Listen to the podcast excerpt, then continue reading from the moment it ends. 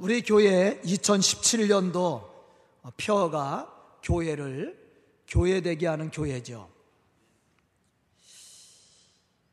제가 1월 첫 주서부터 교회에 대한 설교를 많이 해오고 있습니다.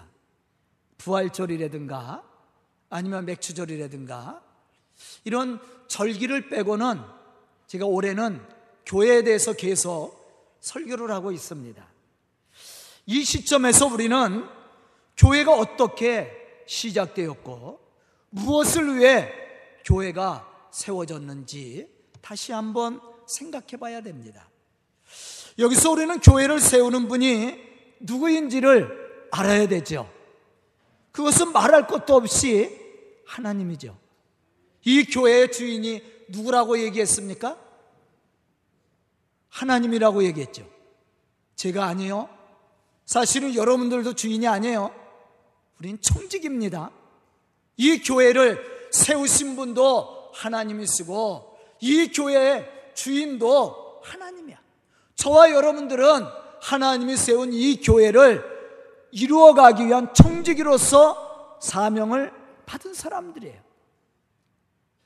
다시 말해서 교회는 철저히 하나님이 디자인하시고 또 하나님이 설계하시고 또 지금도 하나님이 그 속에 역사하고 계심을 우리는 분명히 알아야 됩니다. 또한 교회는 지금까지 우리가 말씀을 들었던 것처럼 그 기초는 누구 위에 세워진 거예요? 예수 그리스도 위에 세워진 거예요. 그래서 우리는 예수 그리스도를 우리의 삶의 주인으로 모시고 예수 그리스도와 함께 하나님의 말씀을 따라 순종하는 선한 청지기로서 사명을 감당해 나가야 된다라는 것이죠. 더 나아가서는 예수 그리스도를 구주로 믿는 부름 받은 성도들이 성령의 인도하심을 따라 순종할 때 교회는 올바로 세워지게 되고 건강한 교회로 부흥할 수 있게 되는 겁니다. 성령은 지금도 예수 그리스도를 통해 하셨던 일들을 교회를 통해 하시기를 원합니다. 또 교회를 통해 일하시고 계시다는 것이죠. 그러므로 우리는 성령의 인도하심을 받아야 되고 성령의 역사하시는 은혜를 따라 순종할 수 있어야 됩니다. 왜냐하면 이러한 교회가 건강한 교회로서 하나님의 뜻을 알게 되고 또 실천함으로 복음의 역사를 이루어갈 수 있기 때문에 그렇습니다. 이유는 성령이 교회를 거룩하게 이끌어갑니다. 거룩한 하나님의 교회로서 그 사명을 감당해 나갈 수 있도록 지혜도 주시고 능력도 허락해 주셔요. 그래서 우리는 성령이 주시는 지혜를 얻어야 되고 성령이 인도하시는 말씀을 따라 순종을 해야 되는 거예요. 크레이그 벤 겔더라는 사람은 교회 본질에 대해서 이렇게 말했습니다. 교회는 성령을 통해서 이 세상에 존재하는 하나님의 인격적 현존이다. 아멘. 교회라는 것은 성령을 통해서 세상에 존재하는 하나님의 그 인격적 현존이라는 거예요. 즉, 교회는 성령에 의해서 창조되었고 성령의 인도하심을 따라 순종함으로 하나님이 역사하시는 현장이라는 거예요. 그러므로서 교회는 하나님의 살아계심을 증언해야 되고 하나님의 역사하심을 증거해야 된다라는 거예요. 아멘. 교회가 뭐예요? 제가 교회와 성전을 구분해서 여러분들에게 여러 번 설교 시간에 얘기했죠. 성전은 이 건물이 성전이에요. 교회는 건물이 교회가 아니에요. 이 모임이 교회입니다. 예수 그리스도의 이름으로 모인 곳. 예수가 그리스도이심을 믿는 사람들이 모여서 예수의 이름으로 말씀을 듣고 기도하고 찬양하고 조제하고 받은 바 은혜를 나누는 현장 이게 교회입니다. 그러면 이 교회가 무엇을 표현해야 되고 무엇을 증거해야 됩니까? 바로 하나님의 살아계심을 체험해야 되고 또 하나님의 살아계심을 증언해야 되는 거예요. 또 그 하나님이 주신 은혜를 가지고 서로 교제하고 나누고 섬기는 것입니다. 이 교회야, 교회. 이 건강한 교회야. 그러면 이러한 일들을 감당하기 위해서 교회가 받아야 될 일이 뭐예요? 성령의 은혜라는 거예요. 성령의 은혜를 받지 않고는 이 모든 일들을 감당해 나갈 수가 없어요. 초대교회가 어떻게 시작됐습니까?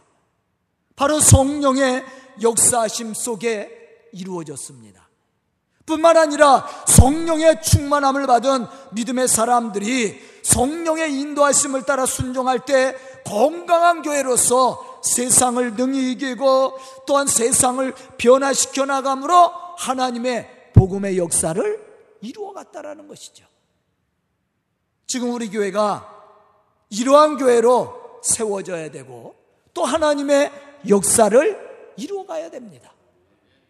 그럼 우리 교회가 건강하고 능력 있는 교회로서 하나님의 뜻을 이루어가려면 어떠한 신앙의 모습을 갖춰야 됩니까?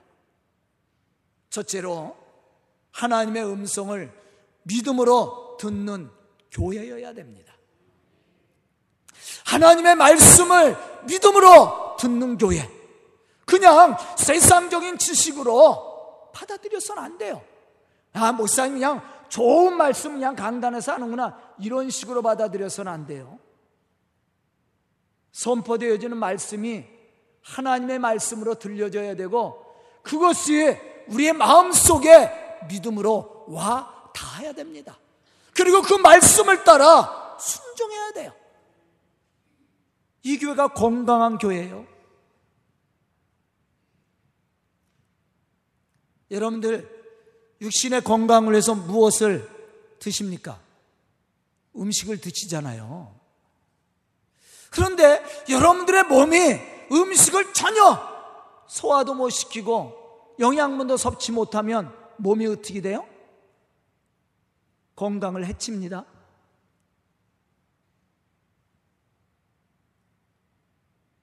신앙도 마찬가지예요. 선포되어지는 말씀이 은혜가 되지 않고 감동이 되지 않고 그 말씀을 주시는 그 말씀이 믿음으로 받아들여지지 않으면 영적인 건강을 잃어버리는 거예요. 상실하는 거예요. 건강한 교회가 되기 위해서는 말씀이 선포되어지고 선포되어진 말씀이 믿음으로 받아들여지고 그 말씀이 우리 속에 살아 역사해야 되는 거예요.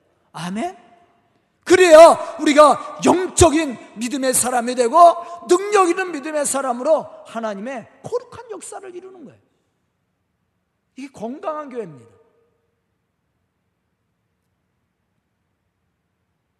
그럼 여기서 우리는 우리가 어떻게 하나님의 음성을 올바로 들을 수 있습니까? 그것은 성령의 은혜가 교회 안에 충만해야 되는 거예요. 아멘.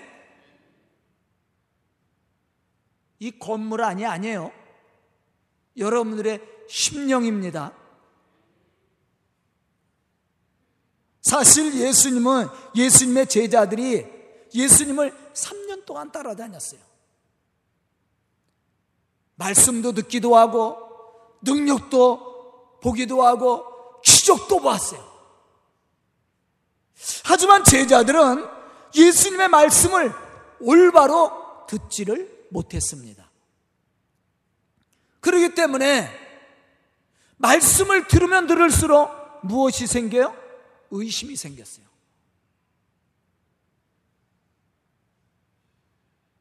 불신앙의 모습으로 예수님을 따라다녔습니다.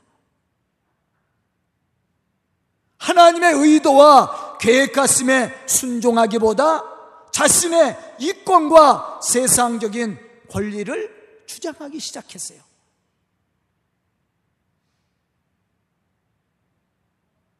그러다 보니까 서로 미워하고 다투고 싸웠습니다. 예수님께서 말씀하신 복음의 사명은 감당하지 못했어요. 분명히 예수님께서 병 고치는 능력도 주었습니다. 그럼에도 불구하고 제자들은 그러한 사명을 올바로 감당하지 못했어요. 하지만 그들이 오순절 사건을 통해서 성령의 은혜를 받게 되었을 때 예수님이 하신 말씀이 마음속에 재조명됐어요. 다시 말하면 말씀이 마음속에 깨달아지기 시작했습니다. 그 말씀이 그들의 마음속에 감동을 주기 시작했습니다.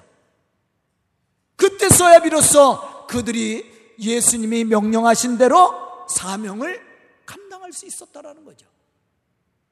사도행전 1장 4절에 보면 예수님은 하늘로 승천하시기 전에 제자들에게 이렇게 부탁하셨습니다. 예루살렘을 떠나지 말고 내게서 들은 바 아버지께서 약속하신 것을 기다리라. 아멘. 왜 예수님은 제자들에게 아버지께서 약속하신 것을 기다리라고 말씀을 하셨을까? 3년 동안 교육을 했는데 우리는 그 이유를 알기 전에 그 의미가 무엇인지를 알아야 돼요. 여기서 하나님께 아버지께서 약속하신 것은 무엇을 의미해요? 성령의 성령. 그럼 왜 예수님은 제자들에게 성령을 가장 먼저 받아야 됨을 말씀을 했을까? 이유는 성령을 받아야 하나님의 말씀을 바로 들을 수 있고 그 말씀이 깨달아짐으로 맡겨주신 사명을 감당해 나갈 수 있었기 때문이었다라는 거예요. 사실 성령의 은혜와 감동이 없는 교회는 아무런 일도 할 수 없습니다. 왜냐하면 성령의 은혜와 감동이 없는 교회는 하나님의 음성을 듣질 않아요. 선포되어지는 말씀의 은혜를 받지 못합니다. 그렇기 때문에 하나님의 말씀을 통해 변화나 역사나 축복을 얻을 수가 없는 거예요. 그러한 교회가 어떻게 하나님의 이 복음의 역사를 이루어나갈 수 있습니까? 제자들도 마찬가지예요. 예수님께서 제자들에게 야 예루살렘을 떠나지 말고 아버지께서 너희에게 약속하신 것을 기다리라 그렇게 말씀을 했을 때 그 시기가 언제입니까? 예수님이 승천하시기 전이에요. 그러니까 예수님이 승천하시기 전이니까 제자들은 3년 동안 훈련을 받고 예수님의 부활도 체험하고 부활하신 예수님과 40일 동안 같이 활동도 했어요. 그럼에도 불구하고 아직도 제자들에게 부족한 것이 있습니다. 아직도 그들이 사명을 감당하지를 못해요. 그래서 예수님은 예루살렘을 떠나지 말고 아버지께서 약속하신 것을 기다리라고 부탁했던 거예요. 왜? 성령을 받아야 비로소 교회가 교회되는 거예요. 사명을 감당하는 건강한 교회가 될 수 있음을 예수님은 알고 있었어요. 그래서 예수님은 제자들에게 아버지께서 약속하신 성령을 기다리라고 부탁했던 거예요.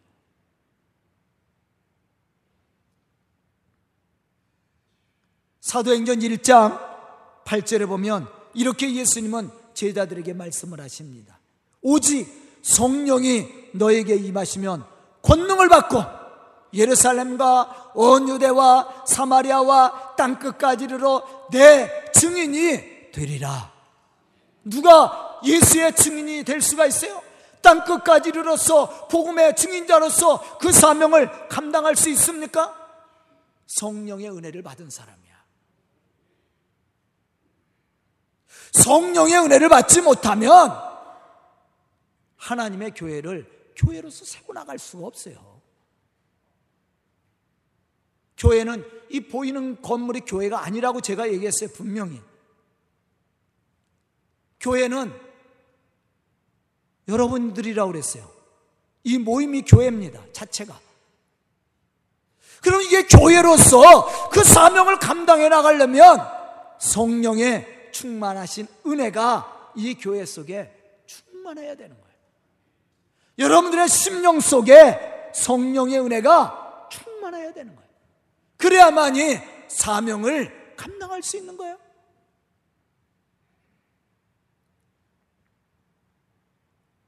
하지만 교회 안에 성령 충만한 은혜가 없다면 이 모든 일들은 불가능해집니다. 왜? 육신의 생각이 앞서게 돼요. 육신의 탐욕이 앞서게 됩니다. 그러면 교회는 분열할 수밖에 없고 무너질 수밖에 없는 거예요.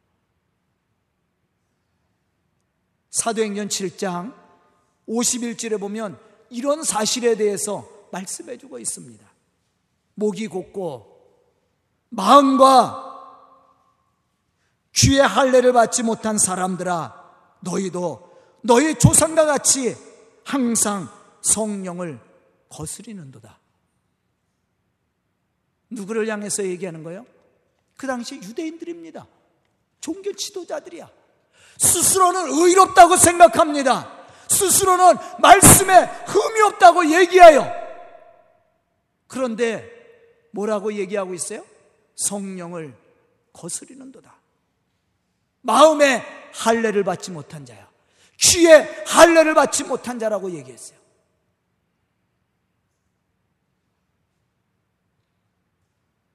즉 성령의 은혜가 없는 교회는 말씀을 바로 듣지 않습니다. 말씀에 깨달음이 없습니다. 그러기 때문에 말씀에 순종하진 않아요. 다만 육신의 생각을 앞세우고 육신의 정욕과 욕심을 따라 살게 되어 있습니다. 그렇기 때문에 불평이 나오고 원망이 나오고 분열이 생기는 거예요. 당연한 거야. 그러므로 교회가 뭘 받아야 돼요? 성령의 은혜를 받아야 돼. 그러면 이런 것들이 사라지게 돼요. 제자들이 성령 받지 못했을 때는 누가 큰 자냐? 누가 높은 자리에 앉을 거냐? 누가 예수님의 우편에 앉을 거냐? 이런 문제를 가지고 서로 다툽니다. 그런데 오순절 성령의 은혜를 받고 나서 그런 일들이 있었어요? 아니에요. 오히려 자기의 것을 팔아 가난한 자들에게 나눠줍니다. 핍박을 합당하게 여기고 예수가 그리스도인 것을 기쁨으로 나가서 증언했다라고 얘기했어요. 바로 이게 성령의 역사예요. 교회가 교회가 되려면 성령의 역사가 있어야 되고 또한 은혜가 충만해야 되고 성령의 말씀을 따라 살아야 돼요. 저는 우리 교회가 그러한 교회로 부흥할 수 있기를 주의 이름으로 축원합니다. 두 번째는 하나님의 말씀을 따라 사는 그런 교회예요. 세상 음성이 아니에요. 세상 지식과 경험을 따라 움직이는 교회가 아닙니다. 하나님의 말씀을 따라 사는 교회. 이 건강한 교회예요. 본문 4절에 보면 이렇게 말씀하고 있습니다. 그들이 다 성령 충만함을 받고 성령이 말하게 하심을 따라 다른 언어들로 말하기를 시작하니라. 성령이 말하게 하심을 따라 그들이 방언을 했다는 거죠. 그럼 초대교회는 어떻게 부흥했습니까? 바로 성령의 역사예요. 그러니까 성령이 말씀하시는 은혜를 따라 성령의 말씀에 순종하는 교회가 초대교회였단 말이에요. 그냥 자연스럽게 부흥한 거야. 그냥 교회 안에 불평과 원망은 사라진 거예요. 다툼과 분열은 사라졌어요. 왜? 서로가 자신을 희생하며 헌신하기 시작했으니까. 사도들은 기도하고 말씀 전하는 일에 전무하고 또한 직분을 맡은 사람들은 맡겨진 사명에 충성하고 온 교회가 기도하며 말씀을 따라 순종했다라는 거예요. 그럴 때 교회는 자연스럽게 부흥한 거예요. 이게 초대교회 모습이에요. 이게 건강한 교회입니다.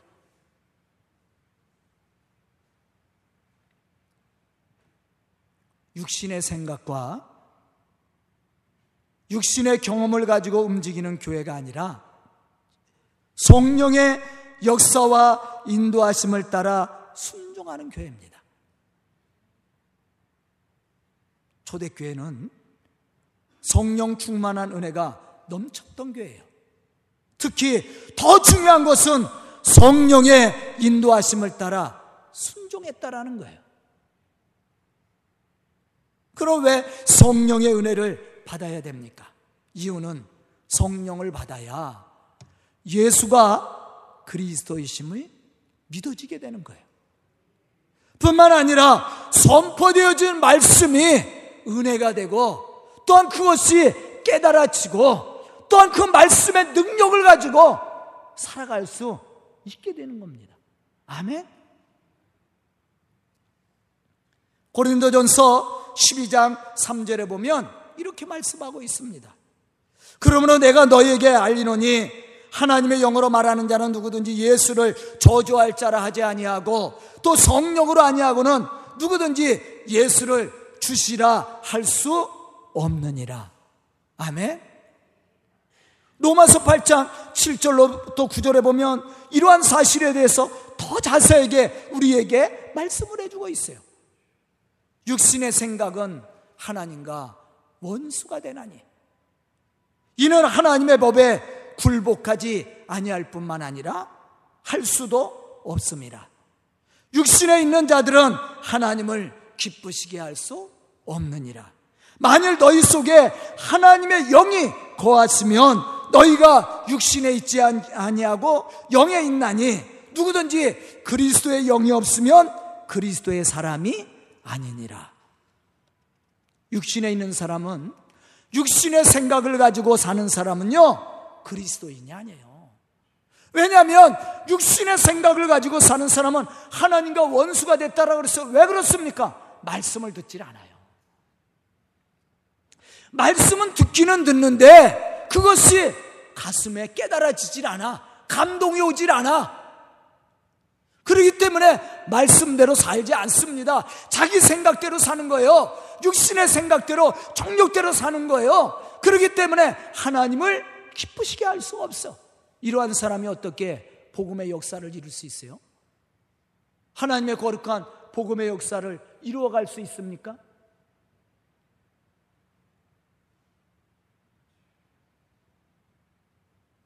하나님의 역사는 말씀에 은혜가 있는 사람이 하는 거예요. 아멘?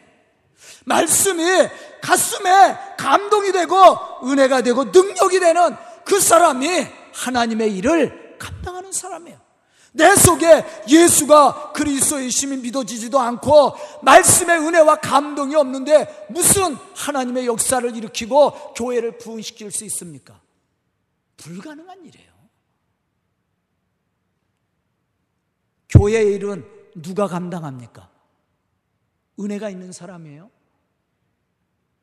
세상 지식 가진 사람이 교회를 자지우지하고 하는 거 아니에요. 믿음이 있고 성령의 은혜가 있고 그러한 감동이 있어서 하나님 주신 은혜에 대한 감사를 가지고 충성하는 일꾼 바로 이 사람들이 교회의 좋은 일꾼이야. 이러한 사람들이 교회 일꾼으로 세워져서 그들이 봉사할 때 교회는 어떻게 해요? 건강한 교회로 풍해가는 겁니다. 하나님의 그 복음의 역사를 이루어가는 거예요. 하지만 성령의 은혜와 감동이 없는 교회는요, 이러한 사명을 감당할 수가 없어요. 그래서 다투고 싸우는 겁니다.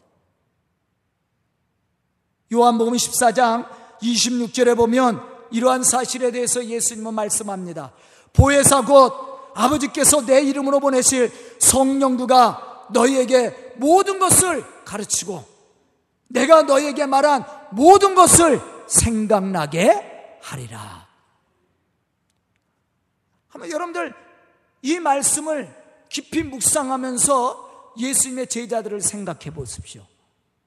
예수님의 제자들이 말씀을 못 들어서 예수님이 다시 이러한 말씀을 그들에게 했겠습니까? 예수님의 제자들은 3년 동안 예수님을 따라다니면서 수없이 말씀을 듣고 말씀의 능력을 보았어요. 예수님이 귀신을 내어 쫓는 능력도 제자들에게 주었습니다. 그런데도 그 말씀이 깨달아지질 않은 거예요. 사명을 감당하지 못하는 겁니다. 알기는 아는데 그것이 나에게 은혜가 되질 않아. 그러니까 그들의 삶 속에 변화라든가 능력이라든가 역사가 일어나질 않는 거예요. 그런데 예수님은 했어요? 보혜사 성령을 내가 너에게 보내줄 건데 성령을 받아라. 그러면 그가 너희들을 가르칠 것이고 또 내가 너희에게 말한 그 모든 것들이 생각나게 될 것이다. 아멘. 그런데 예수님의 말씀대로 오순절 사건을 통해서 그들이 성령을 받기 시작했을 때 이러한 역사가 일어나죠. 예수님의 말씀이 생각나고 그것이 깨달아지고 그것이 은혜가 되고 감동이 되고 능력이 됐어요. 그때서야 비로소 예수님의 제자들이 사명을 감당해 나가기 시작했습니다. 저는 오늘 말씀을 듣는 우리 성도들이 우리 서강교회가 이러한 은혜가 충만해서 하나님의 거룩한 역사를 함께 이루어갈 수 있기를 주의 이름으로 축원합니다. 세 번째는 기도함으로 복음 전하는 교회입니다. 성령의 은혜가 있는 교회의 특징 하나가 뭔지 아세요? 기도예요. 기도가 끊이지 않습니다. 초대교회는 기도하는 교회였습니다. 뿐만 아니라 복음적인 교회로서 사명을 감당했습니다. 이것이 가능할 수 있었던 것은 성령의 충만한 은혜가 있는 교회였기 때문이었습니다. 교회가 어떻게 시작되었다고 제가 서론에서 얘기했습니까? 바로 오순절 성령의 역사를 통해 초대교회가 시작됐습니다. 성령의 역사는 교회가 기도하게 만들었습니다. 뿐만 아니라 기도의 능력이 교회 안에 열매로 나타나기 시작했다라는 것이죠. 사도행전 1장 14절에 보면 예수님의 말씀을 따라 순종했던 사람들은 예루살렘에 모여서 오로지 기도하기에 힘썼다고 말씀했어요. 사도행전 2장 42절에 보면 사도들을 통해 말씀의 가르침을 받고 은혜를 체험했던 사람들은 성령의 인도하심을 따라 순종함으로 그리스도 안에서 교제하고 서로 섬기기 시작했습니다. 뿐만 아니라 그들이 모여서 모였어요. 기도입니다. 오로지 기도하기에 힘썼더라. 그들에게 핍박이 와서 베드로가 옥에 갇혀 있었을 때 교회는 무엇했습니까? 모여서 합심하여 기도했어요. 이러한 초대교회는 변화가 일어났습니다. 능력이 나타나기 시작했습니다. 말씀을 들었던 사람들이 하나님을 찬미하며 교회를 축복했습니다. 이러한 초대교회는 날마다 구원받는 사람들로 넘쳐나기 시작했다라는 거죠. 다시 말해서 우리가 표로 정한 것처럼 예수를 닮아가는 교회로 늘 깨어 기도했고 복음적인 교회로 하나님의 뜻을 이루어갔다라는 거예요. 저는 오늘 말씀을 듣는 우리 성도들이 그리고 우리 교회가 이러한 교회로 거듭나서 세상을 변화시켜 갈 수 있기를 주의 이름으로 축원합니다. 그럼 우리가 이 모든 일들을 감당해 나가려면 어떻게 해야 됩니까? 이미 답은 해답은 나왔습니다. 성령의 역사와 인도하심이 우리 교회 위에 넘쳐야 됩니다. 그러한 역사, 역사하심과 인도하심을 따라 우리 성도들이 순종해야 돼요. 사실 우리가 사람들에게 복음을 전할 수 있습니다. 복음을 전하는 것은 우리가 합니다. 그러나 그 영혼을 변화시키고 구원하는 일은 누가 하시는 일이에요? 하나님이 하는 거예요. 우리가 하는 일이 아니에요. 우리는 다만 나가서 복음을 전하고 하나님의 말씀을 전해. 저도 마찬가지예요. 아, 제가 어떻게 우리 성도들을 변화시킬 수 있습니까? 저에게는 그런 능력 하나도 없어요. 기대하지 마세요. 제가 우리 성도들이 가끔 안수 받으러 옵니다. 제가 안수기도 해줘요. 그러나 제가 고치는 거 아니에요. 제가 하는 일은 믿음으로 나온 그 사람을 위해서 축복하고 또병 고치는 은혜가 그러한 능력이 일어날 수 있도록 기도만 해주는 거야.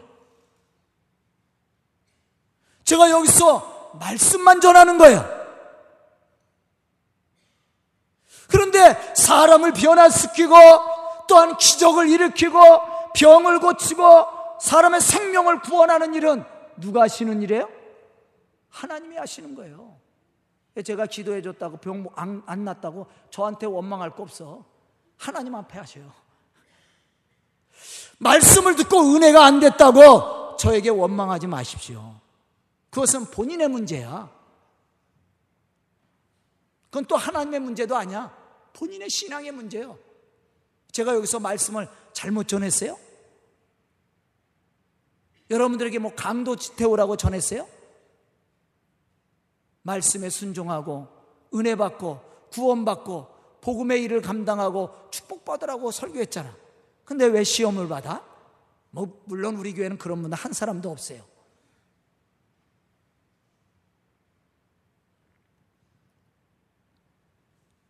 일은 누가 하는 거냐면 하나님이 하시는 거야. 그러므로 우리는 교회는 하나님의 뜻에 순종해야 되며 하나님의 뜻에 따라 순종하며 걸어가야 돼요. 하나님이 공급하시는 은혜와 사랑을 심입어 주의 거룩한 일들을 감당해 나갈 수 있어야 됩니다. 성령이 우리 마음 속에 감동을 주고 우리 마음 속에 말씀을 하고 우리 속에 역사하실 때 우리는 그것을 제한하거나 거절해서는 안 됩니다. 그런 성경이 우리 속에 말씀하시고 우리에게 은혜와 감동을 주었다면 그 말씀에 순종해야 돼요. 말씀을 믿음으로 받아들이고 그 말씀을 따라 순종하고 헌신해야 됩니다. 바로 이 사람이 좋은 그리스도이냐? 이러한 교회가 건강한 교회야. 하나님의 거룩한 역사를 이루어가는 교회입니다.